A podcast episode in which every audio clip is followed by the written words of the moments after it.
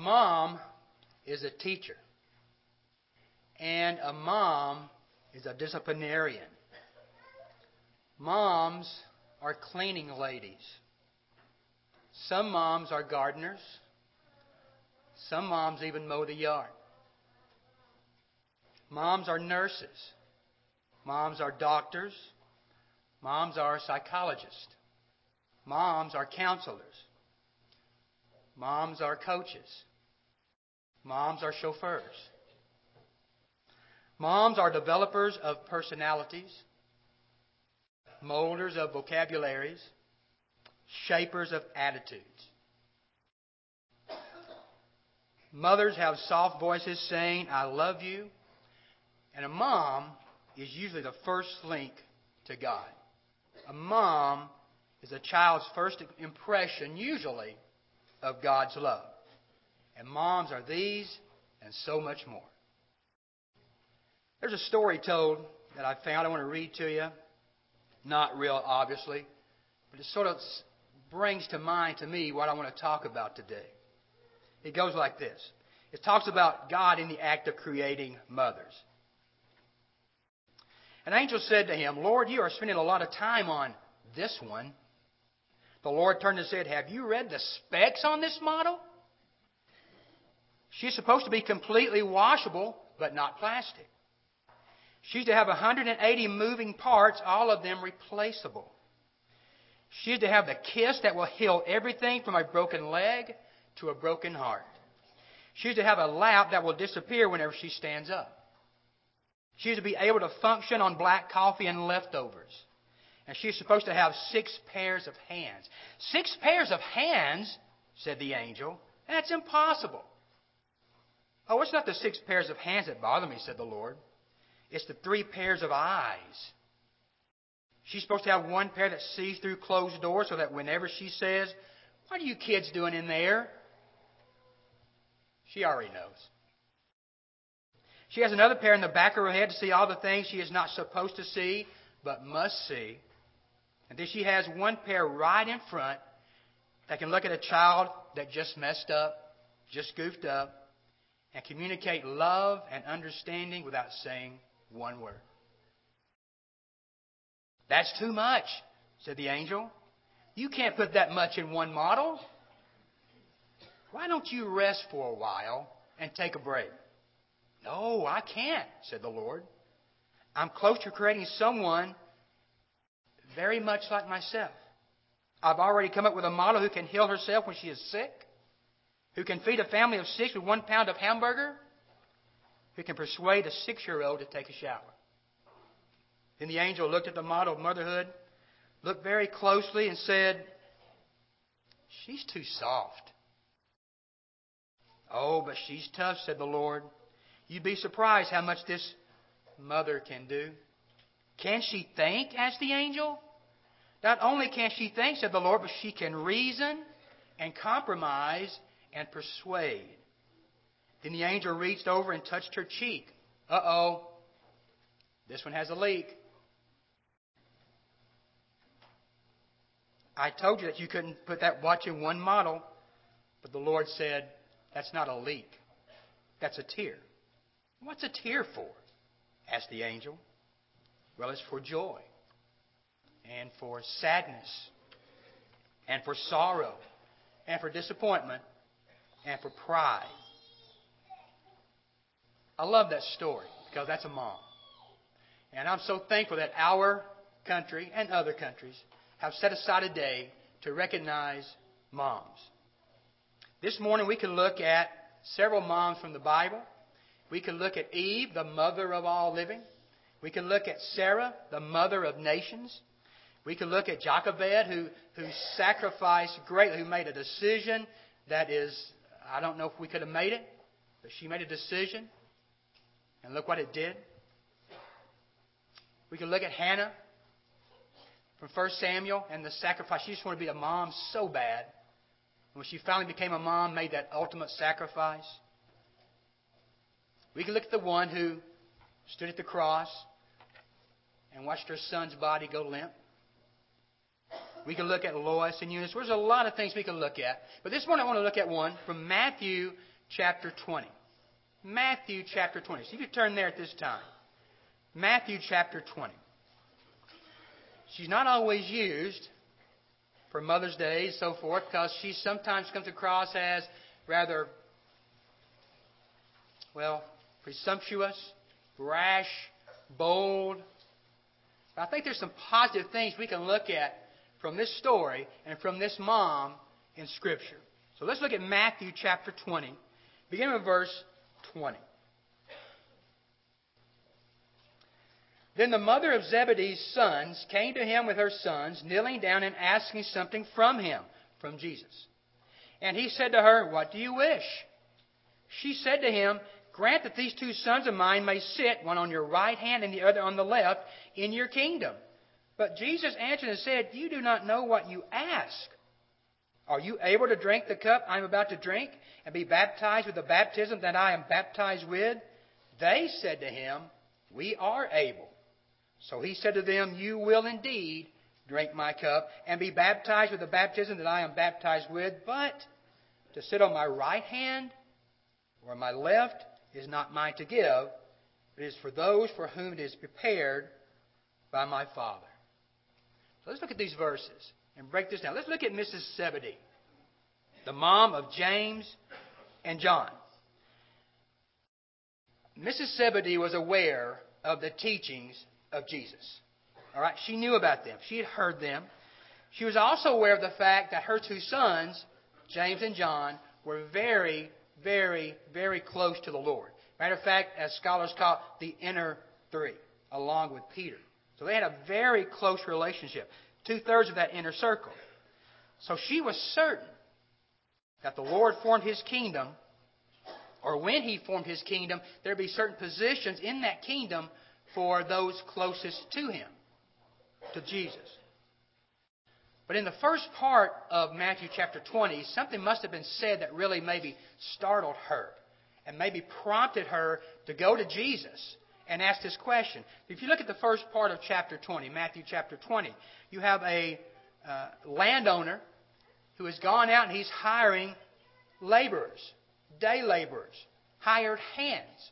And he hires somebody early in the morning, finds some people, and hires them.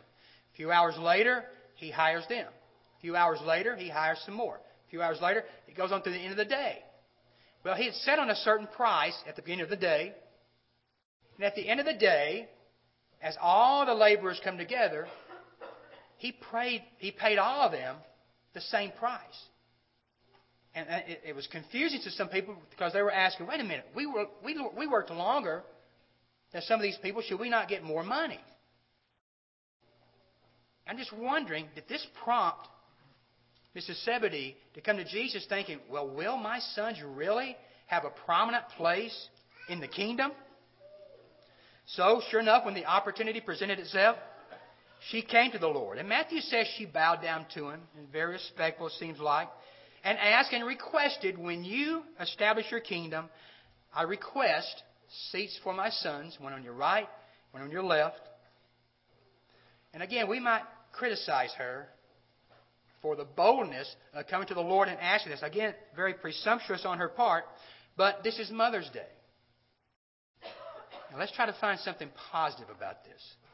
And I think we can as we look at her and the stories that she has to tell.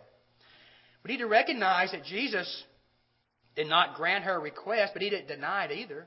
He just said, Well, you don't know what you're asking, but there's a cost to sitting on my right and my left.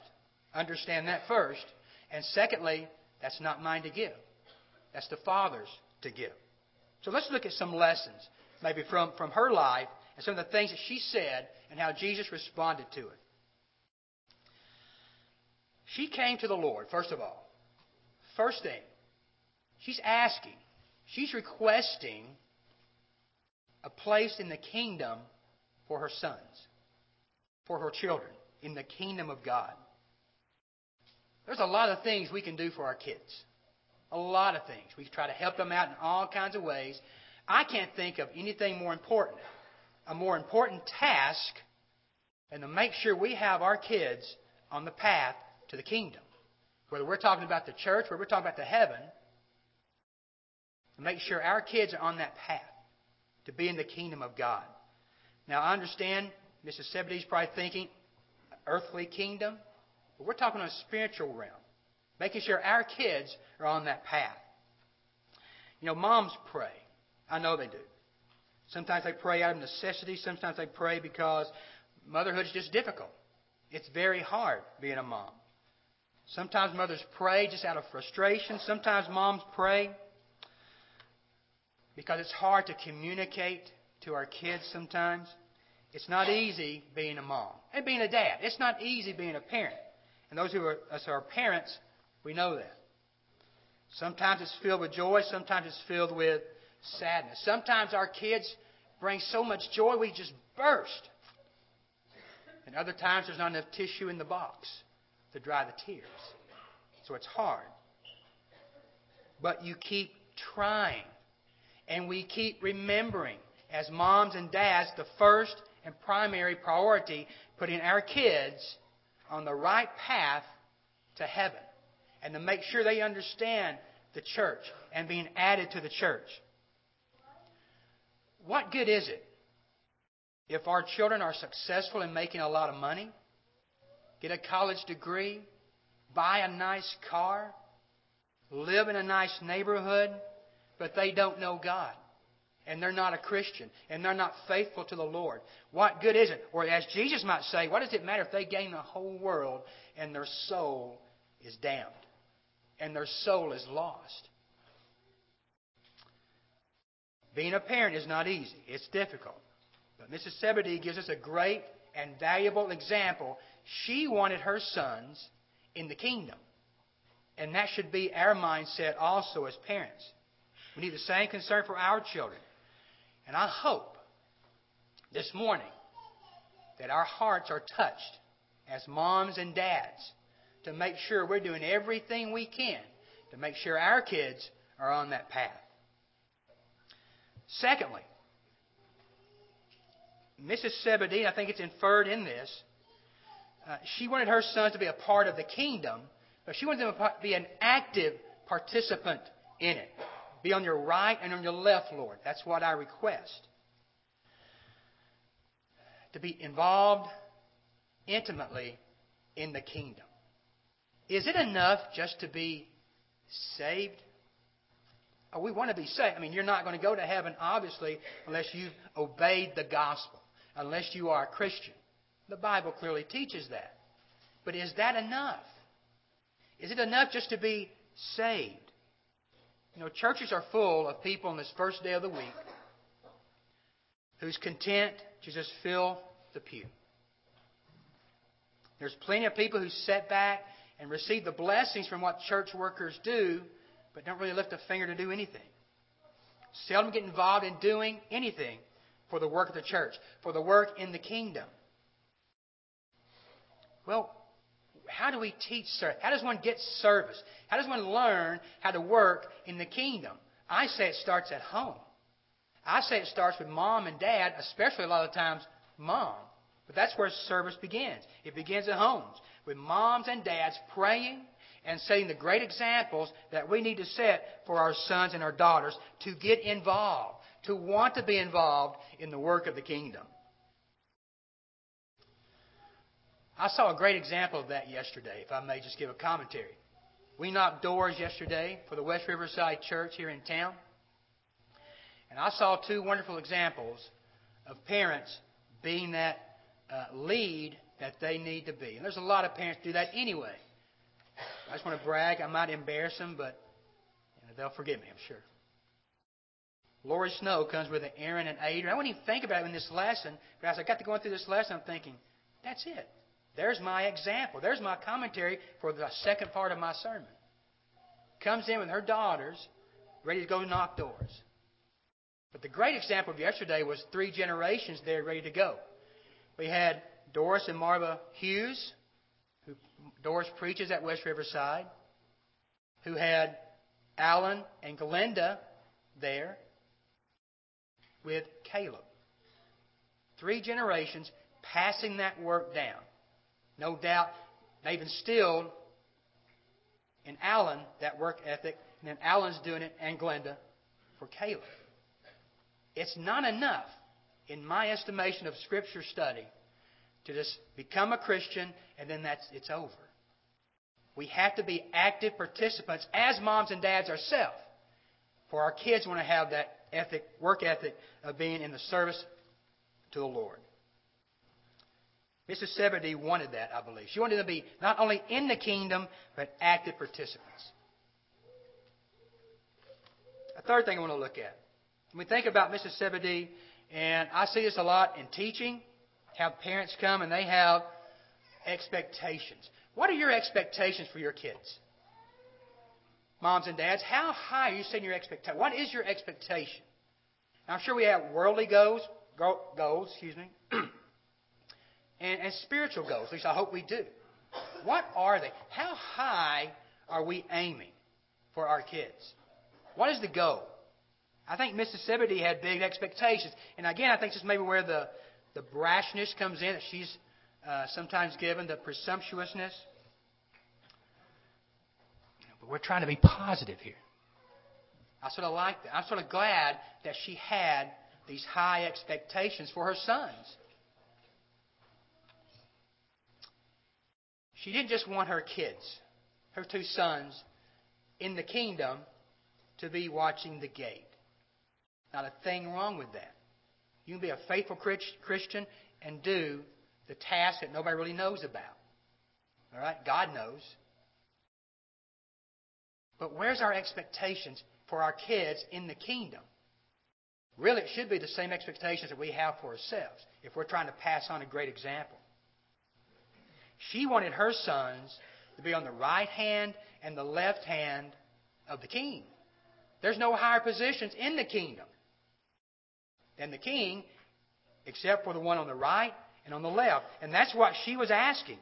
I sort of admire that boldness in her. To set that goal of expectation for her sons.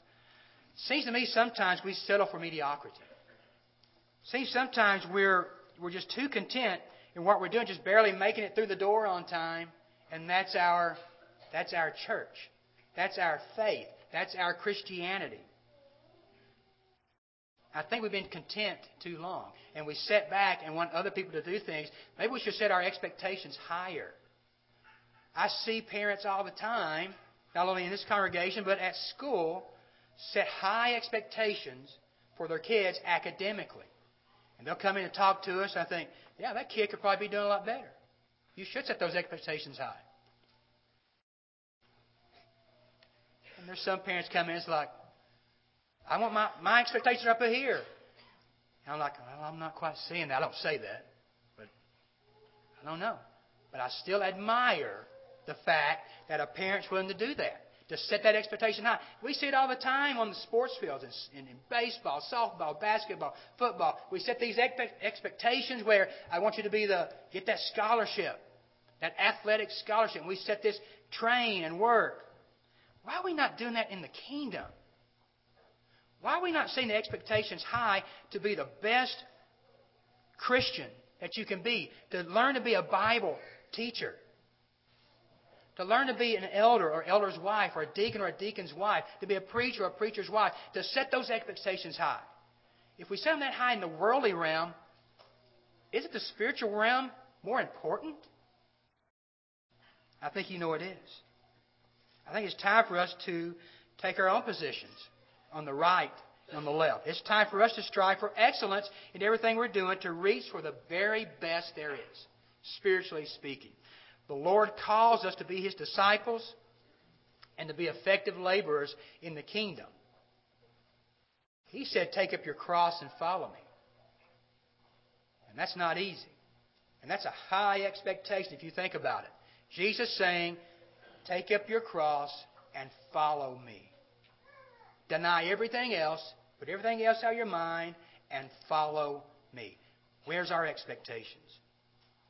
In our story we began with about God creating a mother, He said, I am close to creating something very much like myself. And I suppose that's why this day is very special. It is a special day. Again, I'm glad. I put our government down a lot. I know I do. I'm sorry. Get a little frustrated. But sometimes our government does good things. In 1914, Woodrow Wilson set aside the second Monday of May to commemorate moms. And that's a good thing. We recognize that a mother's love is probably the closest example we have to God's love. I'm not saying dads don't love. I, I, I watched my mom as a, as a kid and my dad, and I know they loved me. But my mom showed it and told me. I watched Charlotte with our kids, and I loved, you know, I love Taryn and Emma. But it's different when I watch her. And I can't, I don't know if I'd even explain it. It's just a mom's love to me is the closest thing to God's love we can see on this earth. It's a love that goes through the valley of the shadow of death to bring life into existence. It's a love that sacrifices itself over and over and over again and even dare to lay down its life for its offspring. And that's another lesson. I think Mrs. Zebedee loved, loved her sons. And she wanted the best for them. Yes, she set some high expectations. She wanted them in the kingdom. But I think she did it out of love. I really do. She loved her sons. There's a story told from World War II. It's a true story. And I love studying the World War II as a history major. And this story could be told hundreds, yet thousands of times over again because there's true stories of the Nazi regime, of the Holocaust, and, and what uh, you know over five million Jews went through to their death. Well, there's a story of Solomon Rosenberg, who was taken to a labor camp with his wife, his two sons, his mom and dad. And a labor camp is something to where, as long as you could work, you stayed alive. The moment you got to the point where you could not work anymore, then your life, your life was exterminated. It wasn't worth it to think anymore to them. So they're working, and it was it didn't take long. Actually, it didn't take long at all, just a day or two, where Mr. Rosenberg saw his mom and dad marched off, and never saw them again. They were marched off to their death. Well, he was going out to work and coming back. They were all separated, going out to work, coming back. And every day they'd come in as he tells the story, and you can get online and read about it. As he tells the story, they would look for each other, find each other, cry, hug, and pray, and thank God they were still alive and still together. Till one day he comes in. And only his son is Joshua, huddled up in a corner, and says, Joshua, what's wrong? Where's David? See, David was frail. He couldn't work. It didn't take long to where he could not work anymore, and they came and took him. They're going to march him off to, well, to a death camp. So Mr. Rosenberg said, well, Where's Mama? Then where, where's she at? And he tells a story where Joshua said, the other son said, Well, David just started crying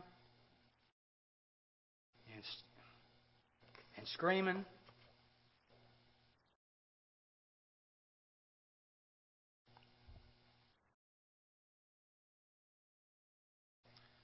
It's the spiritual application that gets me.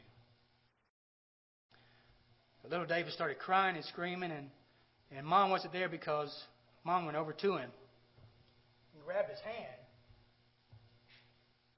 don't be afraid, David. It's okay. And walk with him. Both never to be seen again. Now you think about that's love. That's a love. I, I, I hope if I'm ever in that situation, I hope I'm not, but I hope I could do that. Now take it from that point, and now let's take it to a bigger realm. That's a big deal. Okay? That's a big deal. But now let's take it up a gazillion notches. You think about Jesus. You think about the love Jesus has for us. You think about how much He loved us and gave His life for You think about how you're distressed right now, maybe. And you're going through some bad times in your life right now. You're not a Christian. You think, I can't become a Christian. I'm not good enough. And it's Jesus who's lifting his hand down and saying, Come on, don't be afraid. I'll walk with you. I'll carry you through it. And that's the bigger picture. That's what gets me when I think about this story of the Rosenbergs. You know, that's motherhood too. That's mothers. How great moms are. And, and for every mom here, God bless you. And I pray and hope right now that not just the Rosenberg story itself or the scriptures that we've read and studied, but that you understand that regardless of what's going on in your life, Jesus of Nazareth reaches down his hand and says, Don't be afraid. Take my hand and walk with me, and it'll be all right. And you know what? Jesus will take you just as you are. So if you have a need this morning, won't you come as we stand and sing?